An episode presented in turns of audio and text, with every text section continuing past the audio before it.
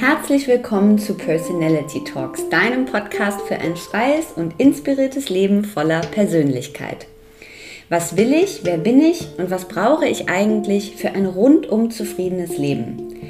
Tue ich das, was ich liebe? Wenn du dir diese Fragen auch schon immer mal stellen wolltest und keine Angst vor den Antworten hast, dann bist du genau richtig hier bei uns. Ich bin Simone, 36 Jahre alt, Yoga- und Meditationslehrerin und habe zusammen mit meiner Freundin Sabine Personality Mac gegründet. Ein Online-Magazin rund um Persönlichkeitsentwicklung, Self-Care, Wellbeing, Wellness und Empowerment. Personality Talks ist der Podcast zum Magazin, in dem wir spannende Persönlichkeiten, Experten und Coaches zum Gespräch treffen, euch unsere Tipps für ein erfülltes Leben verraten und voneinander lernen. Herzlich willkommen zu Folge 18 von Personality Talks und mein heutiger Gast ist Dina Wittfoth. Dina Wittfoth ist Diplompsychologin, Neurowissenschaftlerin, Emotionsforscherin, Coach und Mutter von zwei Kindern. Dina ist eigentlich durch einen Zufall zu mir gekommen und darüber bin ich sehr dankbar, denn sie passt ganz, ganz wunderbar zu uns, zum Magazin und zu diesem Podcast. In der heutigen Folge sprechen wir über Dinas Arbeit. Wie ist sie überhaupt zur Psychologie gekommen? Was macht man eigentlich genau als Neurowissenschaftlerin? Was untersucht eine Emotionsforscherin? Und wie kann man all das, was man in der Forschung lernt, eigentlich als Mutter von zwei Kindern anwenden? Warum ist Dina nicht so ganz die klassische Forscherin? Wie wendet sie die Dinge, die sie lernt, bei sich selbst an? Was hat sie über Tapping herausgefunden? Und warum ist der ganze Licht- und Liebe-Ansatz problematisch? Darüber und über viele andere Themen sprechen wir in der aktuellen Folge. Viel Spaß mit Dina Wittfoth. Herzlich willkommen im Podcast Personality Talks, Dina Wittfoth. Dankeschön. Das ist total toll, dass ich hier sein darf. Dina, jetzt der aufmerksame Zuhörer wird beim Nachnamen vielleicht äh, aufmerksam geworden sein und äh, wird feststellen, es gab schon mal eine Folge äh, mit einem Herrn Wittfurt und zwar mit deinem Mann. Und ähm, ich erzähle das deshalb, weil wir uns so ja auch kennengelernt haben äh, und dein äh, Mann ganz toll die Verbindung zu dir hergestellt hat und du eine ganz wunderbare E-Mail geschrieben hast, in der du, ähm, und das hat mich so begeistert, geschrieben hast, ich bin mehr als die Frau von. Warum hast du das geschrieben? Ähm, eigentlich so aus bisschen aus Spaß ähm, und weil ich vorher gerade was gelesen habe über ein Forscher-Ehepaar, die gemeinsam geforscht haben, ähm, wo sie irgendwie eine Auszeichnung bekommen hatte und dann aber als in dem äh, im Aufmacher sozusagen die Frau von bezeichnet mhm. wurde. Und das war gerade so hängen geblieben und deswegen habe ich das irgendwie so ein bisschen spaßig aufgegriffen und gesagt so, hallo, ich bin Nina und ich bin mehr als die Frau von, ähm, wobei ich natürlich sehr gerne die Frau von bin. ähm, das nur nebenbei bemerkt, aber genau, das war einfach nur so, äh, ja, aus Spaß und ein mhm, bisschen Aber aus Ernst. Mhm. Passiert es oft im, ähm, im Forschungskontest oder so im universitären Umfeld und wenn man zusammenarbeitet, ähm, auch als Paar, passiert es oft? Ähm, mir persönlich ist es nicht ganz so häufig passiert, obwohl ich äh, über Matthias an die MH gekommen bin, wo wir gemeinsam geforscht haben, mhm. ähm, weil wir auch in unterschiedlichen Abteilungen waren und jetzt nicht irgendwie in der, im selben Team äh, in derselben Abteilung gearbeitet haben. Und ähm, ich denke, grundsätzlich passiert das aber schon noch relativ häufig, dass die männlichen Kollegen dann eher bekannt sind oder ähm, wenn man so als Forscher-Ehepaar arbeitet, dann eben solche Sachen passieren, wie vielleicht auch eher in den Medien oder so, ne, mhm. dass dann halt von der Frau von gesprochen wird und so. Das sind einfach so Sachen, die sich sehr lange halten. Aber mhm. bei mir persönlich war es glücklicherweise tatsächlich eher nicht so, dass ich diese Erfahrung gemacht habe. Jetzt hast du ja selbst eine total spannende Vita und ich finde, da steigen wir auch so ein bisschen ein, damit wir äh, dich und deine Arbeit so ein bisschen besser kennenlernen. Ähm, du bist Diplompsychologin, Neurowissenschaftlerin, Emotionsforscherin und Mutter von zwei Kindern. Und im allerersten Schritt so ein bisschen zur, zur Psychologie hin. Wie bist du da gelandet? Also wie bist du zur Psychologie gekommen? Mhm. Ähm, zur Psychologie bin ich schon sehr früh gekommen. Ich wusste eigentlich schon mit 14, dass ich Psychologie studieren möchte. Ähm, eigentlich schon mit zwölf, aber da wollte ich noch Tierpsychologin werden. mit 14 doch auf Menschen umgesattelt. Mhm. Ähm, ich kann das gar nicht so genau erklären. Es war einfach so klar. Mich hat das immer total fasziniert, ähm, wie, wie alles funktioniert. Und am allerspannendsten fand ich die Frage, wie Menschen funktionieren, also funktionieren in Anführungsstrichen, ähm, wie man sich erlebt, wie man die Welt erlebt, wie man Sinneseindrücke verarbeitet, das fand ich einfach wahnsinnig spannend. Und deswegen stand das für mich eigentlich immer fest, dass ich äh, Psychologin werden will. Und was würdest du sagen aus dem Psychologiestudium raus? Das ist ja nur jetzt auch schon ein bisschen zurück, aber dieses auch, ich will den Menschen verstehen, ne, Zusammenhänge verstehen. Was würdest du sagen, war dein größtes Learning aus dieser Zeit? Hm. Mein größtes Learning war, dass man das alles sich angucken kann und versuchen kann zu verstehen. Und dass am Ende bleibt, dass man ähm, weiß, was man alles nicht weiß und dass es sehr viel mehr da noch gibt, was man noch nicht verstanden hat. Und dass auch wenn man die Sachen versteht, zum Teil, dass ihnen nicht den Zauber nimmt. Und das finde ich eigentlich eine total schöne Sache, weil das ja häufig so auch ähm, jetzt generell bei der Wissenschaft, ja, also dass man dann sich gerade beim Menschen eben diese Themen anguckt, so was weiß ich, was sind Emotionen, was ist Liebe, mhm. wie äh, funktioniert Angst und so weiter, ähm, dass das Verständnis darüber zwar wächst und man dann versuchen kann, sein Leben so zu gestalten, dass es, dass es einem persönlich besser geht und dass es trotzdem eben dieses, ja, diese Qualität des Mysteriums behält. Und ähm, das finde ich eigentlich sehr schön. Mhm. Und dann bist du von der Psychologie, kann man das so sagen, in die Neurowissenschaften reingerutscht? Ja, das ist mir tatsächlich ziemlich in den Schoß gefallen. Ähm, als ich angefangen habe, Psychologie zu studieren, hatte ich eigentlich noch vor, so in den Bereich ähm, Personalentwicklung oder HR, würde man jetzt heute sagen, äh, zu mhm. gehen. Und dann war das so, dass ich, also ich habe in Bremen studiert und das war damals eine von ganz wenigen Unis in Deutschland, die Neuropsychologie überhaupt als Schwerpunktfach angeboten hat. Das war relativ neu und ich habe dann die Vorbereitungsveranstaltungen gehört. Man sucht sich dann eben Schwerpunkte aus äh, im Hauptstudium und ich habe dann die mir halt alle angehört und war in der Vorlesung zu Neuro und fand das total spannend also so Gehirnforschung und FMRT, also so Bildgebung, dass man mhm. sich angucken kann, was im Gehirn ist, das fand ich total faszinierend. Und dann habe ich gedacht, ach Gott, dann mache ich halt das. Ähm, klingt irgendwie auch spannend. Und so auf so einen Anzugjob hatte ich dann in dem Moment eigentlich sowieso auch gar nicht so richtig Lust, nachdem ich dann mal kurz drüber nachgedacht habe, was das dann tatsächlich bedeutet, in dem Bereich zu arbeiten. Und ähm, ja, habe dann mich da für mein Halbjahrespraktikum in der Abteilung beworben, wo ich dann eben auch meinen Mann Matthias kennengelernt habe, der damals da promoviert hat und bin dann da geblieben und ähm, meine Diplomarbeit da geschrieben, Doktorarbeit und dann eben da ja diesen Weg eingeschlagen und weitergegangen.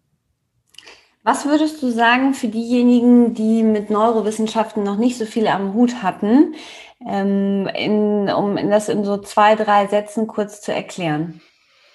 Also erstmal ist Neurowissenschaften ein sehr, sehr weites Feld. Es gibt die sogenannten humanen Neurowissenschaften, also wo man sich mit dem Menschen beschäftigt. Dann gibt es auch ganz, ganz viel Tierforschung. Damit habe ich gar nichts am Hut gehabt. Also natürlich mal gestreift, aber das ist nicht der Bereich, in dem ich gearbeitet habe, sondern ähm, halt alles, was den Menschen angeht.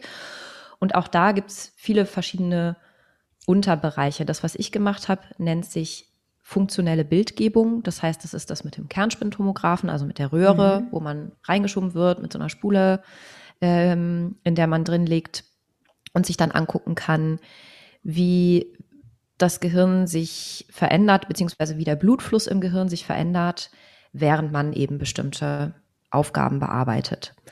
Ähm, das heißt, das ist meine Spezialisierung. Neurowissenschaften ist also alles, was irgendwie mit dem, mit dem Gehirn, mit dem Nervensystem, mit dem, wie wir die Welt äh, wahrnehmen, im weitesten Sinne zu tun hat. Und ähm, genau, wie gesagt, also das Feld hat sich auch wahnsinnig differenziert in den letzten 10, 15 Jahren. Also als ich angefangen habe, war das bei weitem noch nicht so äh, breit aufgestellt wie jetzt. Und ähm, deswegen, also Neurowissenschaften ist quasi so ein, so ein Oberbegriff, ja, für viele verschiedene Forschungszweige. Ähm, und dann habe ich ja in dem äh, Gespräch mit deinem Mann und dann auch später in dem Gespräch mit dir äh, herausgefunden, dass ihr vor allem eine ganz, ganz spannende Studie zum Thema Tapping gemacht habt und das auch mittels FMRT untersucht habt. Ähm, und das finde ich eigentlich ein ganz spannendes Thema, weil du in deiner ersten E-Mail, in der wir Kontakt hatten, auch geschrieben hast, da sprechen wir auch später noch mal so ein bisschen drüber, dass es nicht nur mit dem Licht- und Liebeansatz funktioniert. Und jetzt könnte man ja beim Tapping denken, no, ja, klopft man ein bisschen auf den Kopf rum und äh, ne, wiederholt ähm, wichtige Sätze, Glaubenssätze, setzt neue, setzt neuen Input dass das auch so ein bisschen, naja, ne, das macht man halt im Yoga so und dann singt man noch ein bisschen dazu und dann soll es was verändern. Da könnte ja der ein oder andere, der dann nicht so offen für ist, kritisch werden. Und mhm. erzähl mal, was ihr in dem Bereich, äh, was ihr da gemacht habt und vor allem auch, was ihr rausgefunden habt. Mhm. Also erstmal muss man das noch ein bisschen ähm, quasi ein bisschen in, in den Kontext bringen, das, was wir untersucht haben, oder ja, das, was du gerade beschrieben hast, ist, das ist das sogenannte EFT, also Emotional Freedom Technique, wo man klopft, während man die Affirmationen sagt und man genau. sagt halt dann genau. erst die erst die Sachen, die nicht gut funktionieren, ja, also all das, was man nicht haben will, und dann ersetzt man die quasi durch neue ähm, positive Affirmationen. Das, was wir untersucht haben, nennt sich PEP. Ähm, das ist ähnlich, aber nicht das gleiche. Beim PEP wird nur geklopft ohne Affirmationen. Das heißt, das mhm. Klopfen mhm. wird wirklich nur dafür verwendet, um, wenn man in einem, in einem sehr stark emotional aufgewühlten Zustand ist, um sich wieder runterzufahren. Mhm. Äh, meistens funktioniert das auch ziemlich gut. Wenn nicht, dann gibt es eben so bestimmte Knackpunkte, die meistens dahinter stehen, die sogenannten Big Five Lösungsblockaden. Da will ich jetzt gar nicht so tief einsteigen, aber das, was quasi beim EFT zusammen passiert, nämlich die kognitive Veränderung und dieser körperliche Input, das ist beim PEP getrennt. Mhm. Das heißt, ähm, der körperliche Input, also das Klopfen, passiert vorher und dann hinterher kommen die Affirmationen oder eben diese Glaubenssätze, das, was man denkt, zu verändern. Mhm. Und das war natürlich gerade für die Forschung sehr gut, weil da versucht man ja immer, die Sachen möglichst, ähm, möglichst klar zu fassen, ja, und nicht zu viel zusammenzumischen, weil dann weiß man am Ende nicht, wenn man eine Veränderung gesehen hat, worauf die jetzt beruht. War das jetzt eher das Klopfen oder eher die Affirmation? In dem Fall beim PEP dadurch, dass es eben voneinander getrennt ist, kann man es relativ gut ähm, einzeln betrachten. Und das, was wir untersucht haben, ist in, im ersten Durchlauf sozusagen noch nicht mal das tatsächliche Klopfen, sondern nur vorgestelltes Klopfen.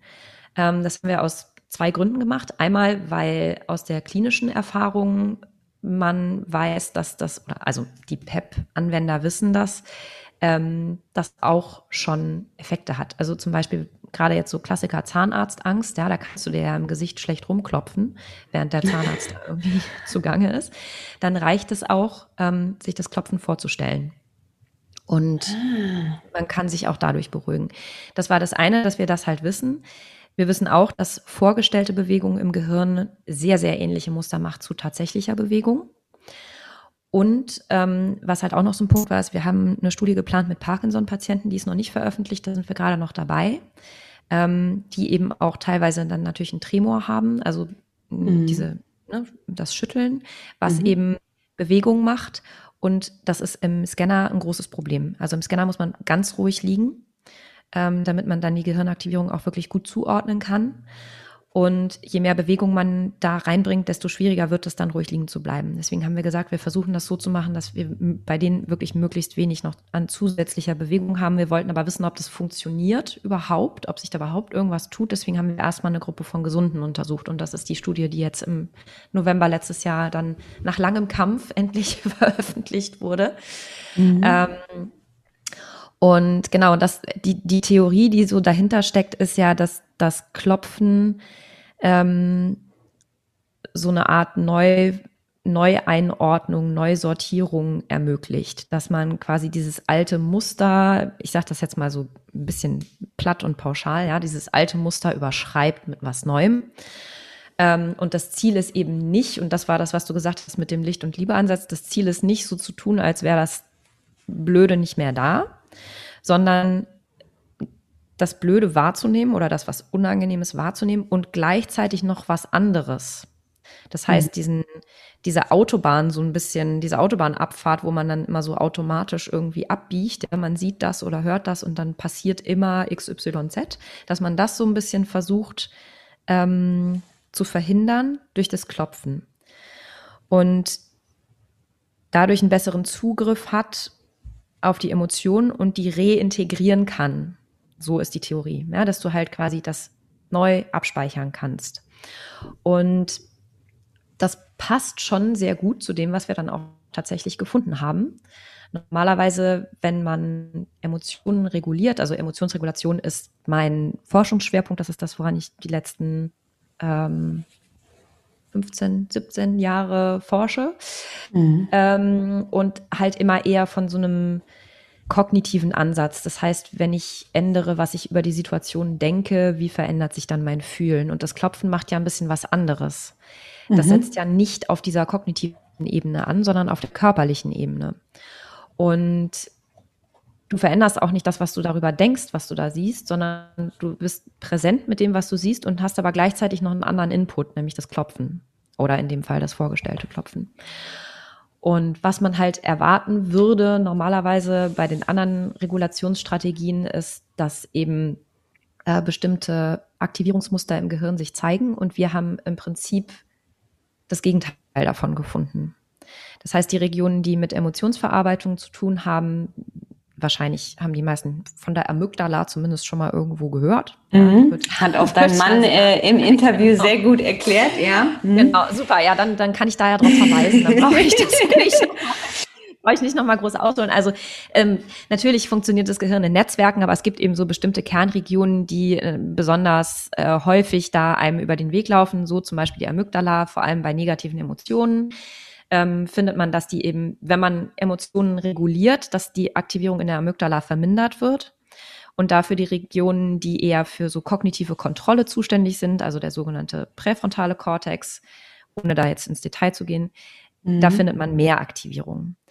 Und wir finden halt in der Amygdala, dass äh, die Amygdala-Aktivierung hochgeht während der Regulation. Das heißt genau das Gegenteil. Mit der präfrontalen, da will ich jetzt nicht so drauf eingehen, das ist ein bisschen differenzierter und komplizierter, aber ähm, das mit der Amygdala ist auf jeden Fall schon mal ein sehr, sehr spannendes Ergebnis, weil es eben so schön passt in diese Theorie von ähm, man hat dann wieder einen besseren Zugriff auf die Emotionen und, und kann die sozusagen neu, neu abspeichern und neu integrieren.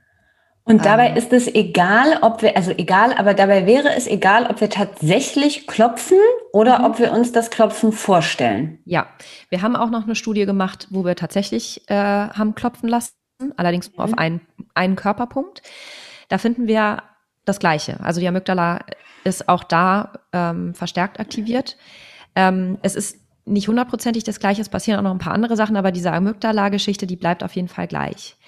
Und das ist auch nicht nur beim Klopfen so, sondern auch beim EMDR. Das ist so eine, ähm, wird häufig in der Traumatherapie eingesetzt. Ähm, und da geht es um Augenbewegungen, dass man halt so schnelle Augenbewegungen mhm. induziert bei den Leuten, während sie sich eben mit dem traumatischen Material auseinandersetzen. Und da gibt es eine Studie zu, auch von einer deutschen Arbeitsgruppe von 2014, die haben das gleiche Muster in der Amygdala gefunden. Also die Amygdala-Aktivierung geht hoch präfrontale Aktivierung geht runter. Und das ist also was den beiden Methoden gemeinsam ist, um das vielleicht noch mal so ein bisschen aufzugreifen, ähm, wenn man da nicht so im Thema drinsteckt, ist, dass sie auf körperlicher Ebene ansetzen und dass sie nicht machen, dass man sich von dem von dem emotionalen Geschehen ablenkt. Also es ist weder so, dass du dir eine andere Geschichte dazu erzählst, noch dass du nicht richtig hinguckst oder ähm, das uminterpretierst oder so diese klassischen Strategien, die man früher immer untersucht hat und das, was man ja auch in, in so einer klassischen Psychotherapie zum Beispiel eher macht, ähm, das macht man da nicht, sondern man hat den Fokus auf der Emotion und zusätzlich noch was anderes. Und deswegen heißen die bifokal, also zwei, zwei Orte der Aufmerksamkeit, multisensorisch, also mehrere mhm. Sinne werden angesprochen.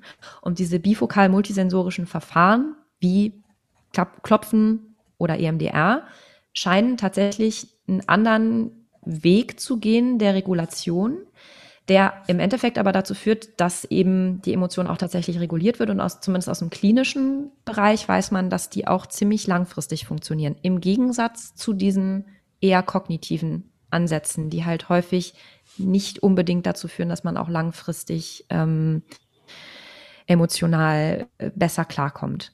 Jetzt muss man das natürlich ein bisschen differenzieren. Das, was wir gemacht haben, ist, wir haben den Leuten Bilder gezeigt. Ja? Also angsteinflößende und ekelerregende Bilder. Das ist natürlich nicht dasselbe wie ähm, in einer Traumatherapie, wo man sich mit persönlichen und wirklich traumatisierenden mhm. Erlebnissen auseinandersetzt. Es ist aber trotzdem ein erster Hinweis und ein Schritt in die richtige Richtung, sich diese Verfahren überhaupt anzugucken, die ja leider, muss man sagen, in der therapeutischen Community immer noch so ein bisschen ähm, ja, stiefmütterlich behandelt werden und auch so ein bisschen in die ESO-Ecke gestellt werden, natürlich auch mhm. so ein mhm. bisschen, weil sie daherkommen. Ja, also diese EFT ist eben, da ging es ja auch, das hat sich so aus der energetischen Psychologie entwickelt, ähm, wo so der, der Standardforscher oder äh, der, der klassische Therapeut, der was auf sich hält, erstmal so ein bisschen die Nase rümpft. Von daher ist es wichtig, dass wir eben das überhaupt untersuchen konnten, dass wir es veröffentlichen konnten, dass wir was rausgefunden haben, was irgendwie Sinn macht,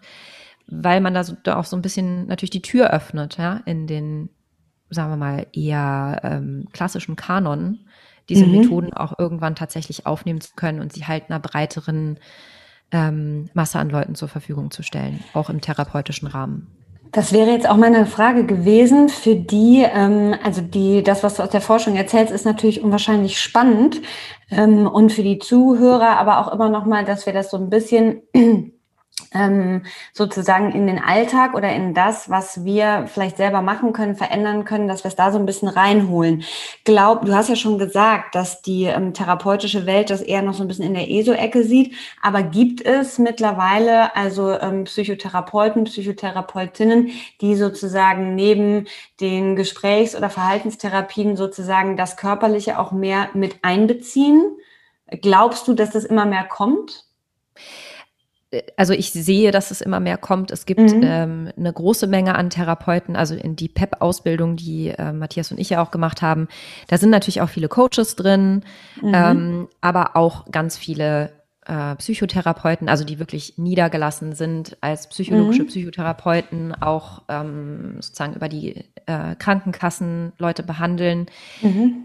Ähm, auch EMDR findet immer mehr Anklang. Also es gibt viele Leute, die sich in EMDR haben ausbilden lassen. Das wird gemacht. Natürlich wird das gemacht. Mhm. Es ist ähm, auf der anderen Seite gibt es natürlich dann innerhalb der therapeutischen Community auch immer so ein bisschen die Grabenkämpfe, ja, dass die klassisch verhaltenstherapeutisch oder gesprächstherapeutisch Arbeitenden nicht so begeistert sind, wenn da irgendwas Neues kommt. Und natürlich will man dann auch erstmal gucken, funktioniert das überhaupt? Ähm, mhm. Was könnte vielleicht der, der Nachteil davon sein? Und so, das kann ich auch alles verstehen. Ähm, dafür ist eben die Forschung wichtig. Also das ist jetzt nicht so sehr für den Alltag, was bringt es den Leuten wichtig, sondern eher für dieses, ähm, ja, das irgendwie auf, auf einen sicheren Boden zu stellen. Ähm, aber es passiert ja auf jeden Fall. Also es gibt, gibt ganz viele Leute, äh, ganz viele Therapeuten, die diese Verfahren erfolgreich einsetzen, regelmäßig einsetzen und ähm, das einfach machen, ja, auch wenn gibt es da Entschuldigung, gibt es da Möglichkeiten sozusagen, wenn man so, also wenn man ähm, das Gefühl hat, man ist da auch sehr körperlich unterwegs, was gibt es für Möglichkeiten, da danach zu suchen? Oder ist das so ein bisschen Nadel im Heuhaufen? Man findet einen Therapeuten und dann hat man Glück und findet heraus, mit was für Verfahren der arbeitet? Oder gibt es da mittlerweile ähm, gibt es eine übergeordnete Seite oder irgendwas, worüber man sich informieren kann, welche Therapeuten auch in diese Richtung hingehend arbeiten? Also bei PEP gibt es auf jeden Fall auf der Seite von Michael Bohne, der das Verfahren entwickelt hat und Leute ausbildet, ein mhm. äh, Anwenderverzeichnis. Ah, ja. Da sind nicht, nicht alle, die sich haben ausbilden lassen, stehen da drauf, aber da stehen auf jeden Fall schon mal eine ganze Menge, ähm, mhm. auch in ganz Deutschland verteilt. Und bei EMDR bin ich mir nicht sicher, aber auch da gibt es irgendwie so, eine, so einen Dachverband, Ausbilderverband. Okay. Ähm, mhm. da kann man, kann man sicherlich suchen. Und ich nehme an, wenn man EMDR und Psychotherapie eingibt, die meisten, die sich haben ausbilden lassen, schreiben es zumindest auf ihre eigene Homepage. Findet man was, ja. Okay. Genau. Ähm, worauf ich noch mal, was glaubst du, ähm, dieses, also zum einen, ähm, wir reden jetzt von diesem äh, PEP ähm, mehr als von dem vom EFT. Warum ist dieses, das interessiert mich besonders, warum ist dieses, wenn wir uns das vorstellen, also warum ist die Vorstellungskraft dessen fast gleich stark, wie wenn wir es ausführen? Äh, wenn ich das wüsste.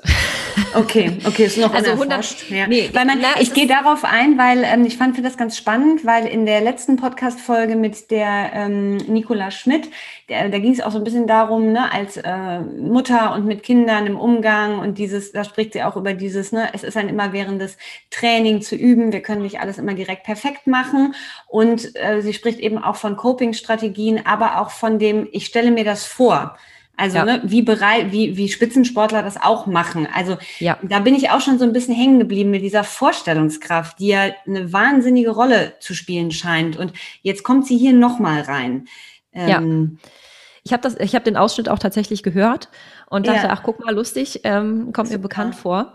Ähm, also warum genau das so funktioniert, ist nicht geklärt. Dass es mhm. irgendwie funktioniert, dass es im Spitzensport eingesetzt wird, dass es wenn man es also neurowissenschaftlich untersucht oder im äh, Imaging untersucht, tatsächlich auch sehr ähnlich aussieht. Also es ist nicht nur so, dass, es, dass man sich einbildet, dass es funktioniert, sondern man kann schon sehen, dass es im Gehirn auch wirklich sehr, sehr ähnlich ist. Warum das so ist, ist eine sehr gute Frage. Also ich meine, ähm, es ist natürlich so, dass man, dass man ähm, dann diesen sensorischen Input nicht hat ja, also den, den tatsächlichen am Körper, was da passiert, nicht, nicht die tatsächliche Rückmeldung hat. Ähm, aber ganz viel von Bewegungsabläufen, von ähm, Vorstellungen, wie sich was anfühlt und so passiert ja auch auf dieser, dieser eher, sagen wir mal, Bewertungsebene oder dieser Verarbeitungsebene, ja, mhm. wo das irgendwie in so ein Bild gebracht wird. Insofern, ähm, ja, macht es schon Sinn, dass, dass wir Menschen das können. Ähm, das ist ja auch so ein bisschen wie, wie Kinder lernen, ja, wenn man Leute beobachtet, dass alleine die Beobachtung ähm, eben dann über dieses sogenannte Mirror Neuron System, also über die Spiegelneuronen, dazu führt, dass es im eigenen Gehirn was ziemlich ähnliches passiert. Also ich könnte mir vorstellen, dass es vielleicht auch ein bisschen was damit zu tun hat, ja, dass man, mhm. ähm, dass wir einfach so ausgerichtet sind, ähm, über die Vorstellung oder das Beobachten ähm, Dinge zu lernen und ähm, einzuschleifen.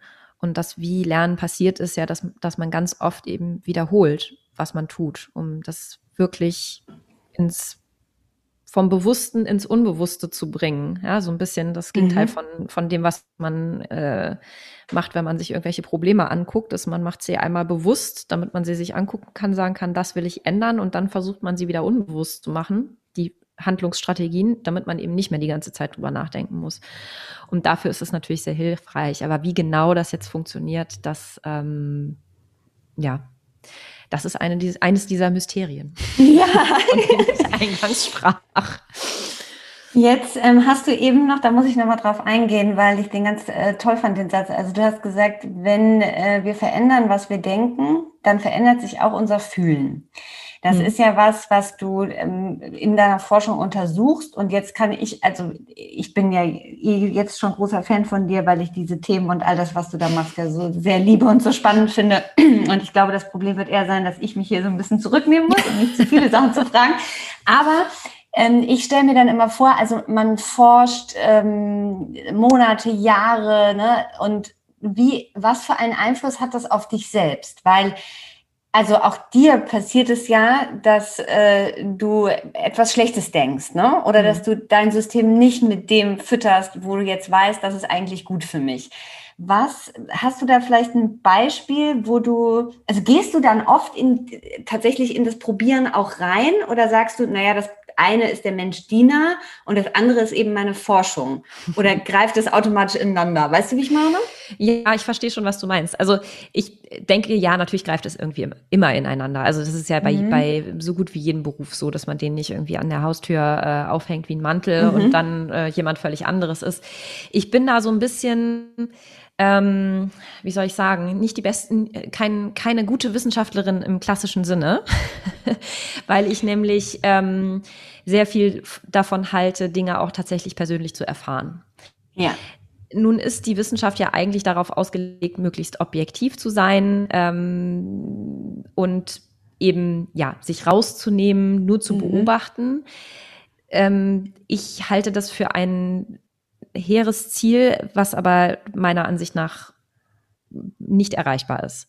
Mhm. Ähm, abgesehen davon, dass wir wissen, dass allein die Tatsache, dass man irgendwas beobachtet, das, was man beobachten will, verändert.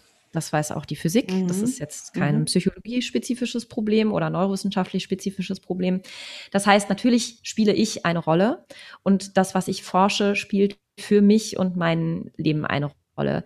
Die Entwicklung, die ich genommen habe in der Forschung von diesem eher kognitiven Ansatz, also ich gucke, was verändert sich an, an meinem Gefühl, wenn ich verändere, was ich denke, äh, hin zu diesem eher körperorientierten ähm, Ansatz, den ich jetzt habe, der ist auch meinem persönlichen Werdegang geschuldet, mhm. weil ich irgendwann gemerkt habe, und ich denke, das können die meisten wahrscheinlich auch nachvollziehen, dass äh, Probleme zu erkennen noch lange nicht heißt, dass man sie ändern kann.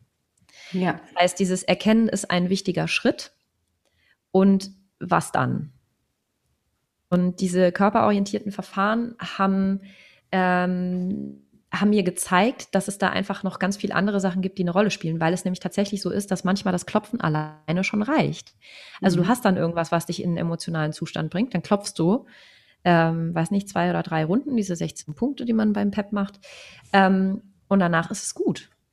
Und es ist einfach, es ist gut. Und du hast nicht da gesessen und irgendwie deine Kindheit analysiert und ähm, alles nochmal Revue passieren lassen, was so schiefgelaufen ist in deinem Leben, sondern du hast einfach nur geklopft. Das funktioniert auch nicht immer. Wie gesagt, manchmal geht es mhm. nicht, dann muss man eben weiter gucken.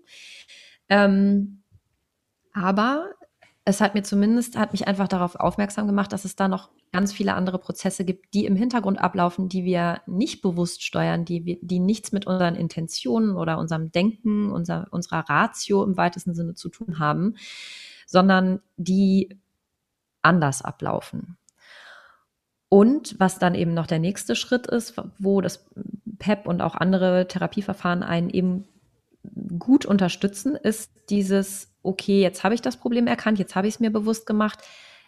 Wie kann ich jetzt mein Verhalten ändern langfristig? Mhm. Ja, also mhm. ich habe jetzt erkannt, ich sollte lieber das und das machen und wie geht das jetzt? Und das ist so quasi dieser Schritt in den Alltag, dieser Transfer, dass man irgendwann dahin kommt, dass man eben nicht mehr ständig drüber nachdenken muss. So ein bisschen wie Autofahren, ja. Mhm. Ähm, da denkst du ja jetzt auch nicht mehr so drüber nach, wie am Anfang, als du Fahrschule zum ersten Mal im Auto gesessen hast und dachtest, oh Gott, was ist das hier alles? Wie, ja, diese Koordination hinzubekommen. Und so am Anfang ist es anstrengend und du brauchst halt Übung und irgendwann geht es automatisch. Und diese, um es jetzt mal ein bisschen weiter zu fassen, ähm, Muster, ich nenne sie jetzt mal Muster, ja, Verhaltensweisen, mhm. die man hat, die, von denen man weiß, dass sie vielleicht auch nicht so toll sind oder einem nicht dienlich sind. Ähm, das kann man dann wissen und dann hat man die aber immer noch nicht verändert. Und das ist halt dieser Punkt, wo das dann, wo das reinkommt mit dem, okay, bewusst machen und dann neue Strategien entwickeln, die man dann wieder ins Unterbewusstsein überführt durch Übung. Und das ist definitiv was, was ich in meinem eigenen Leben sehr, sehr stark bemerkt habe, ähm, dass ich sehr gut darin bin zu analysieren, wo es hakt bei mir und bei anderen. Und dass ich für mich selbst aber lange Zeit nicht so gut darin war, ähm, das andere oder den neuen Weg dann auch tatsächlich langfristig zu gehen. Mhm. Und ja, wo ich dann quasi auch so ein bisschen über die eigene Forschung hinaus mich natürlich orientieren musste, zu gucken, okay, was gibt's da? Ich habe dann ähm, sogenanntes Mindset Work für mich entdeckt. Also ähm, dieses sich bewusst zu überlegen, wie will ich es denn gerne haben mhm. und sich damit immer wieder in Kontakt zu bringen. Und dann ist es so ein bisschen ähnlich wie beim PEP. Man guckt halt auf das sogenannte Embodiment. Also du sprichst einen Satz aus, mhm. zum Beispiel irgendwie ähm, was nehmen wir denn mal? Äh, ich gebe ein also Beispiel, also, oder genau du, du hast schon eins? Ähm, ich habe schon eins. Also für mich ist so, ich, ich bin so ein bisschen so mit Kamera ist immer so, ne, ich gucke dann, ne, so dieses klassische, jetzt mal im letzten Jahr hat man ja viel Gelegenheit gehabt, sich in irgendwelchen Zoom-Kameras selber ja. zu sehen. Und habe da irgendwie immer gedacht, so, oh Gott, nee, oh, nee, wie sieht das denn ja. aus? Nein, mhm. und der Hintergrund und hin und her und so. Und ich habe mir dann irgendwann eine Affirmation geschrieben, die Kamera fängt mich immer äh, auf, aus mein, auf, von meiner Schokoladenseite ein. Mhm. So. Wenn ich das jetzt einmal aufschreibe, ist schön, aber wahrscheinlich hat sich dadurch noch nicht so viel verändert, weil dann gibt es mhm. immer noch 25 Stimmen in mir, ja, aber, nee, nee, nee. Und mhm. äh, das heißt, ich setze mich dann dahin und sage diesen Satz laut. Dann ist mein Embodiment, also mein Gefühl dazu, vielleicht erstmal so, üff, ja, aber das stimmt ja gar nicht. Das passt nicht, das knirscht, das fühlt sich komisch an. Dann kann ich mir angucken, okay, was kommt da hoch? Warum ist das so? Kann mir dafür vielleicht auch noch zwei, drei Affirmationen aufschreiben. Und so versuchen einfach durch Übungen und mich immer wieder damit in Kontakt zu bringen, diesen Satz so zu schleifen und mir so zu eigen zu machen, dass der sich anfühlt wie was, was zu mir gehört. Mhm. Und das ist halt wirklich so ein Wechselspiel von bewusst machen, unbewusst werden lassen, neue, ähm, ich, mir fällt immer das deutsche Wort nicht ein, neue Habits, neue mhm, neue Angewohnheiten. Angewohnheiten. Oder genau. Gewohnheiten, ne? Gewohnheiten, Gewohnheiten sogar ganz ja, richtig, genau. Mhm. Genau, sich neue Gewohnheiten anzueignen und das eben mhm. auch tatsächlich so lange zu machen, bis es halt geht. Und das ist sowas, was sich sicherlich daraus ergeben hat und wo ich einfach auch, ähm, ja, nicht in diesem, ich bin objektiv und ich gehe da nicht rein und ich hm, probiere das für mich selbst nicht aus, was der klassische Wissenschaftler vielleicht irgendwie so tun würde, geblieben bin, weil ich denke, dass es sich gegenseitig informieren kann und dass man eben diese subjektive Perspektive, dieses Selbsterleben da nochmal eine ganz andere Tiefe reinbringt ähm, weil man sonst auch häufig als Forscher da sitzt und sich irgendwas überlegt und denkt, ach guck mal, das wäre doch toll, das mal zu erforschen. Und dann ist halt die Frage, ist es wichtig? Bringt es den Leuten was? Wie fühlt sich das überhaupt an, auf der mhm. anderen Seite davon zu sein?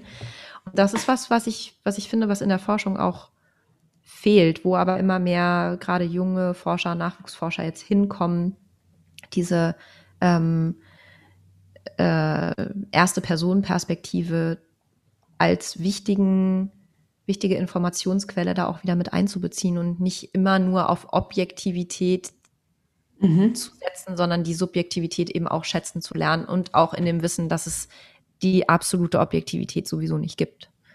Mhm. Toll. Jetzt arbeitest du ja äh, neben diesen ganzen anderen wunderbaren Sachen auch als Coach äh, und mit unterschiedlichen Methoden. Und eine dieser Methoden hast du ja auch gerade schon unter, äh, hast du gerade schon genannt. Und ähm, was würdest du sagen in der, in der Coaching-Arbeit, womit kommen die mit, was sind so die häufigsten Fragestellungen oder Probleme, mit denen die Menschen meistens kommen? Ähm, also ich kann das jetzt für mich sagen, weil ich halt so, so einen speziellen Schwerpunkt habe. Also ich arbeite, hat sich so ergeben, hauptsächlich mit Frauen. Mhm. Ähm, und die meisten, die zu mir kommen, sind Frauen, die ähm, ja, die, die sich, die sich kümmern ja, mhm. also die, und jetzt nicht nur unbedingt um Leute kümmern, sondern einfach ja. die ein großes Herz haben, denen, denen einfach, denen Sachen wichtig sind, ja. denen Menschen wichtig sind, denen äh, Themen wichtig sind und die ähm, aber irgendwie so ein bisschen ja am Ende ihrer Kräfte angekommen sind und auch mhm. schon viel, viele Sachen probiert haben und schon viel erkannt haben und genau an diesem Schneide Scheideweg stehen von, okay, ich habe jetzt das Problem erkannt, ich habe es aber noch nicht gebannt und wie kriege ich das hin? Mhm. Ähm, weil sich das eben wie so eine Mammutaufgabe anfühlt. Also oft ist es ja so, wenn man dann lang genug analysiert hat, dann hat, hat man das Gefühl, man hat irgendwie nur noch Probleme.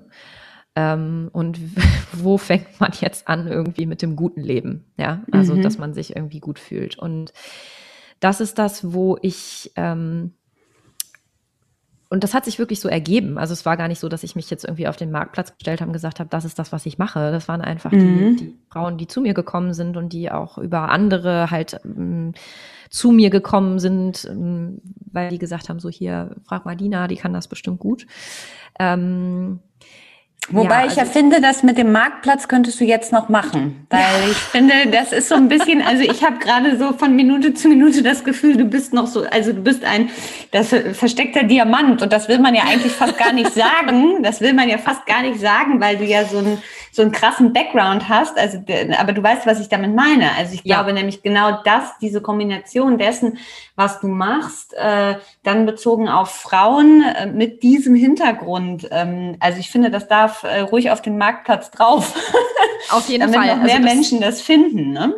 Das, das ist äh, auch der Plan. Also das mit dem mhm. Coaching war bisher immer so ein bisschen so halt nebenher. Ja. Also es mhm. war mhm. äh, ab und zu und ähm, mit Menschen und dann auch gerne ein bisschen länger zusammenzuarbeiten, mhm. nicht nur so dieses mal eben schnell.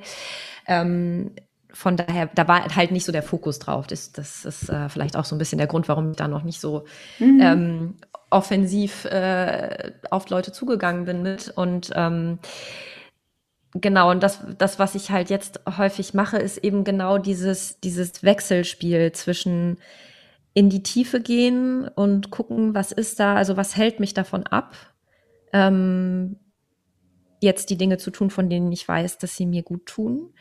Und mhm. dann aber eben auch ganz einfache Lösungsstrategien zu finden, mhm. die man auch wirklich umsetzt. Also natürlich kann man einen super komplizierten 20-Punkte-Plan schreiben.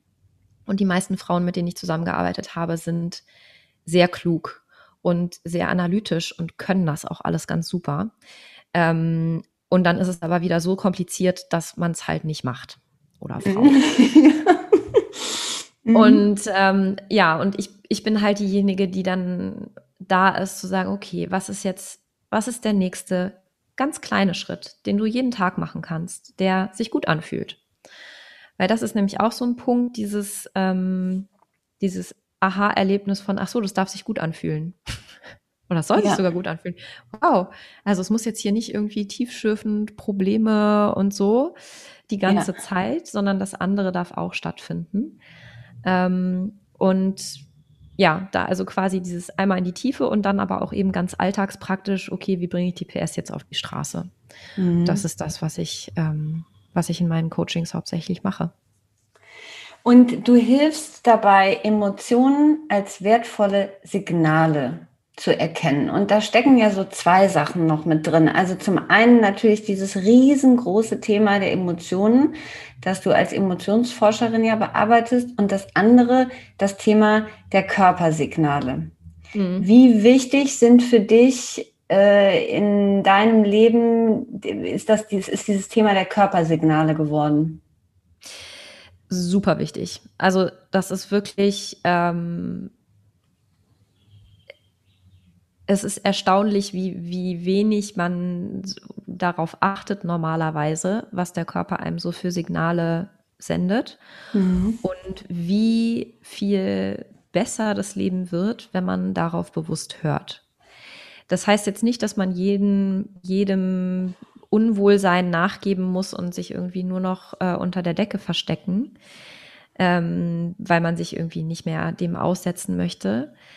Es heißt aber trotzdem, dass wenn sich irgendwas off anfühlt und es ist wirklich dieses das Gefühl, ja, man mhm. spürt es im Körper und es äußert sich bei jedem Menschen ein bisschen unterschiedlich. Bei mir ist es zum Beispiel häufig dieses Gefühl, dass mir jemand den Stecker zieht. Mhm. Wenn ich mhm. das Gefühl habe, ist es plötzlich wie so, weißt du, so mhm. ja. zum Off-Sound, ja. kann ich quasi innerlich fühlen.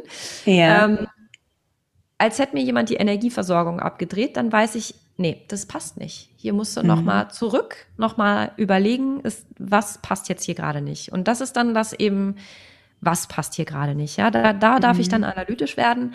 Aber dieses ähm, einfach mal Sachen machen und darauf achten, wie fühlt sich mein Körper dabei? Mhm. Wie fühlt sich mein Körper an? Was habe ich da für einen für Eindruck? Äh, da drin zu sein. Ja, also diese wirklich diese erste Personenperspektive.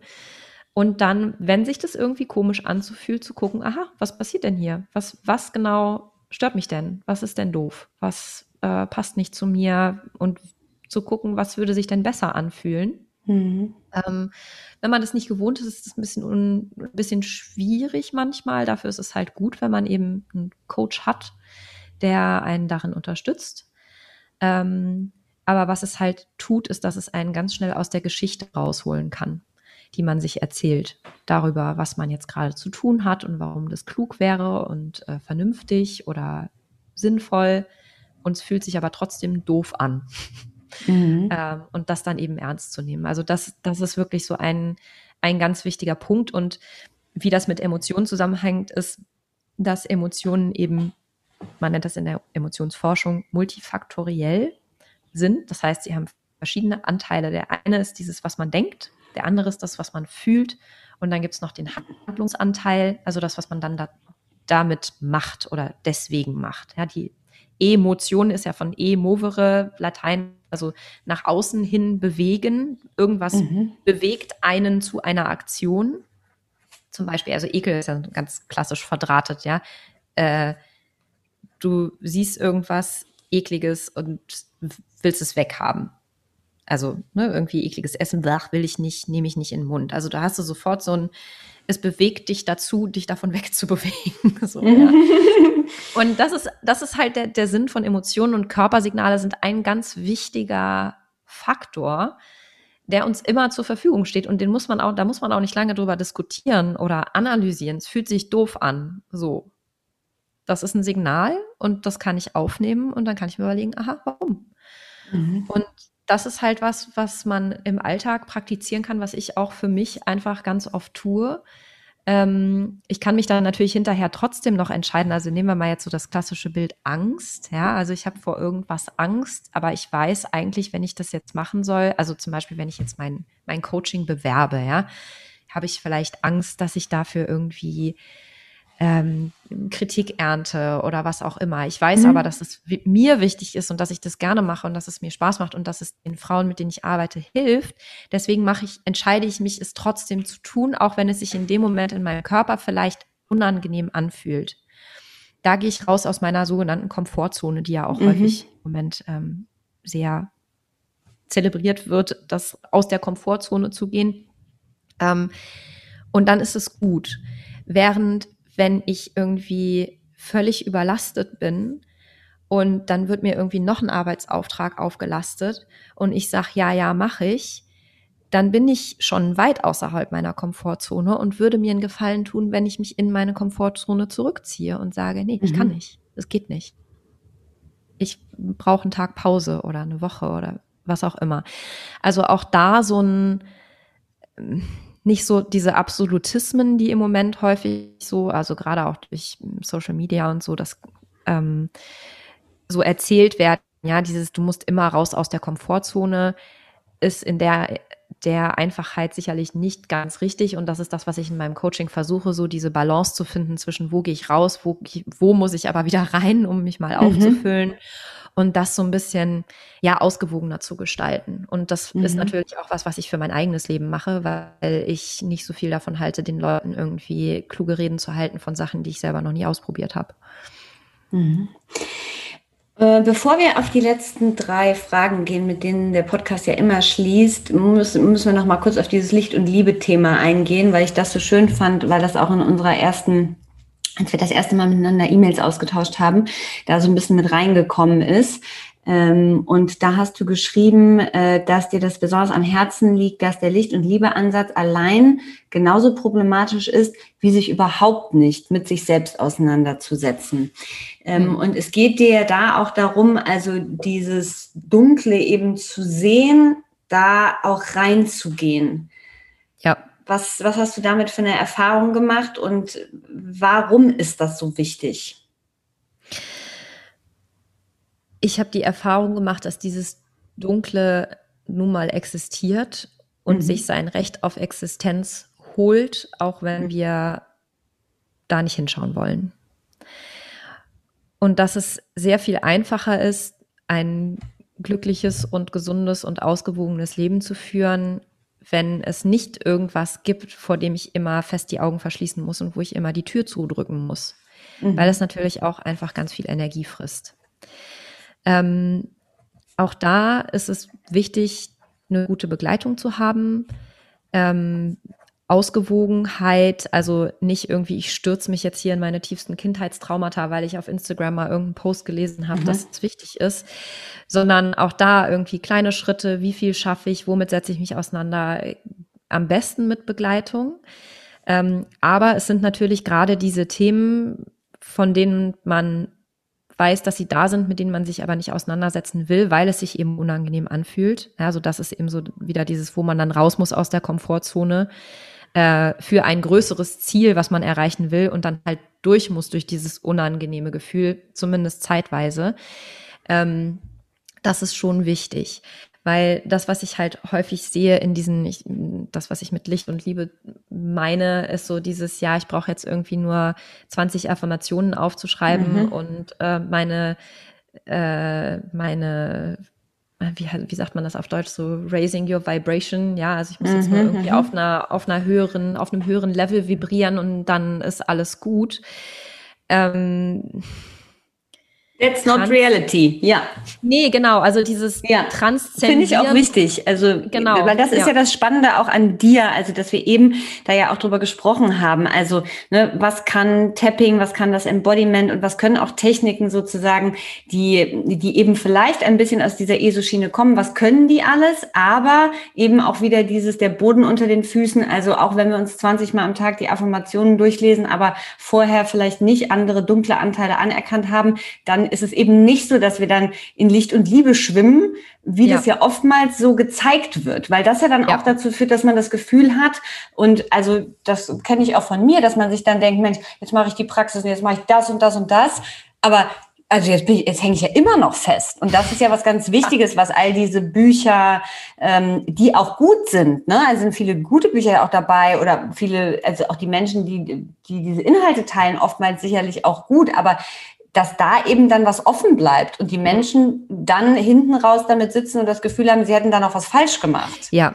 genau. Das ist ein ganz großer Punkt, ähm, was mich auch echt stört, mhm. würde ich sagen, weil es, weil ich einfach sehe, auch in der Arbeit mit meinen Klientinnen ähm, und eben auch einfach im, im ja, selbst mit den, mit den Patienten, mit denen wir Studien gemacht haben, ja, mhm. was das dann eben auch für genau das, was du gesagt hast, dass sie dann irgendwie noch zusätzlich das Gefühl haben, also nicht nur, dass ich das Problem immer noch habe, mit mir ist auch noch jetzt noch mehr falsch. Mhm. Und ich denke, das ist auch so ein bisschen diesem, ja, notwendigerweise oberflächlichen äh, Genre Social Media geschuldet, weil es nicht so viel Räume aufmacht für wirklich tiefere Gespräche, so wie wir die jetzt hier gerade mhm, führen können. Mhm. Ähm, und ja, dann einfach mal irgendwo so ein Zitat, was jemand im Kontext gelesen hat, was für denjenigen irgendwie was bedeutet, weil da noch ganz viel dranhängt. Wenn du das aus dem Kontext einfach als Meme auf Instagram postest und du siehst das dann, hast du den Kontext nicht. Und das ist dann natürlich, mm, ja, wenn man sich den nicht holt oder nicht, nicht versteht, aus was, aus welcher Situation heraus dieser Post entstanden ist, dann eben, ja, fehlt diese Information und dann kann man halt diese, in dieses Gefühl abgleiten von, jetzt mache ich hier auch noch was falsch. Mhm. Und, ähm, ja, dieses ganze, ja, so Law of Attraction und Transzendenz und so, das öffnet halt auch Tür und Tor dafür, die Augen für einen Teil der Realität ganz fest zu verschließen und nur in die andere Richtung zu schauen und zu glauben, wenn man das nur lang genug und intensiv genug macht, dann wäre der andere Teil irgendwann nicht mehr da. Das ist so ein mhm. bisschen wie Kinder, die sich die Hand, Hände vor die Augen halten und dann glauben, man sieht sie nicht mehr. Mhm. Das funktioniert eine Zeit lang, aber meistens nicht sehr gut. Mhm.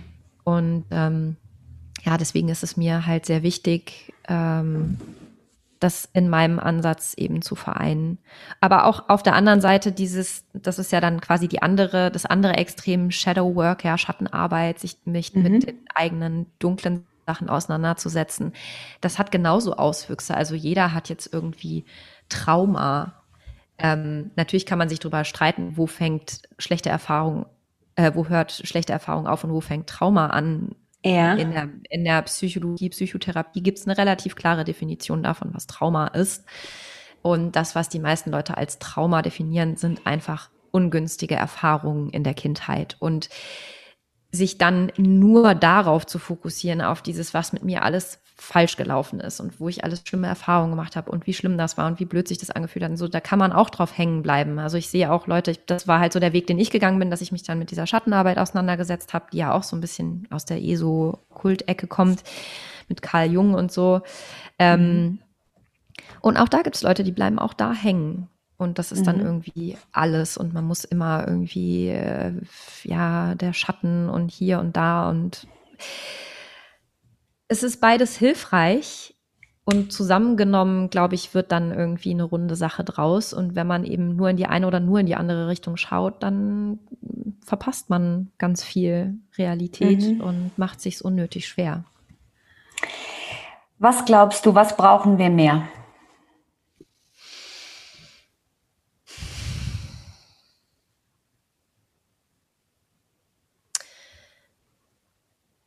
Wir brauchen mehr Liebe, mhm. um es ganz platt zu sagen.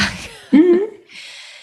Weil es einen in den Zustand versetzt, sich Meinungen anzuhören, die einem nicht passen und dem anderen trotzdem nicht seine Menschlichkeit abzusprechen. Mhm. Und das öffnet ganz viel Räume für Wachstum und ähm, Veränderung, weil es den anderen nicht in der Ecke drängt und dazu zwingt, defensiv zu sein. Ähm, und einen selber auch nicht. Und ja, dadurch wird, glaube ich, Veränderung möglich, dass man akzeptiert, was gerade da ist und das trotzdem, die Welt trotzdem liebt und die Menschen trotzdem liebt. Und dadurch kann sich dann was verändern. Wovon haben wir zu viel?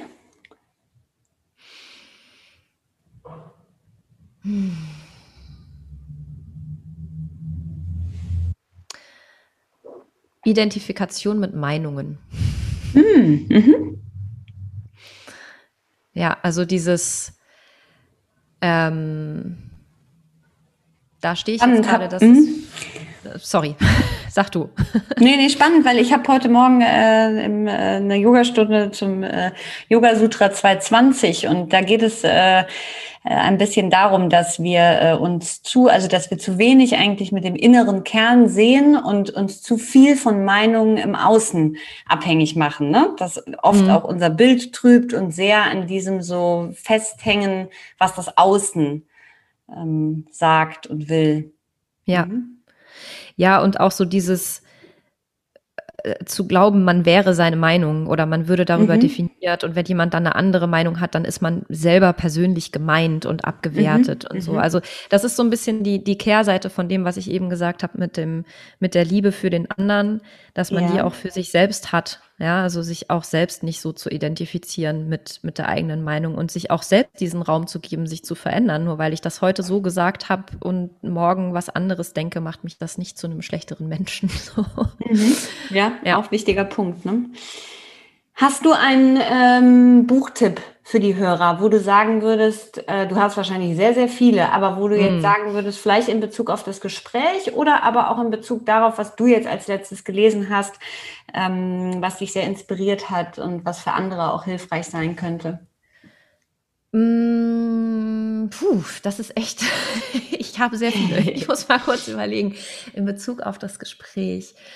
Ähm, ja, also eine eine Frau, die mich unglaublich inspiriert, ist Esther Perel. Das ist eine, mhm. ähm, eine Paartherapeutin, Mhm. Ich bin gestern, es ist so witzig, Dina, weil ich habe gestern natürlich das Gespräch vorbereitet und ne, ja. ein bisschen recherchiert und da bin ich genau, äh, du hast ja auch einen Podcast mit ihr aufgenommen, ne? Ja. den man auch anhören ja. kann und ich bin äh, bei ihr hängen geblieben.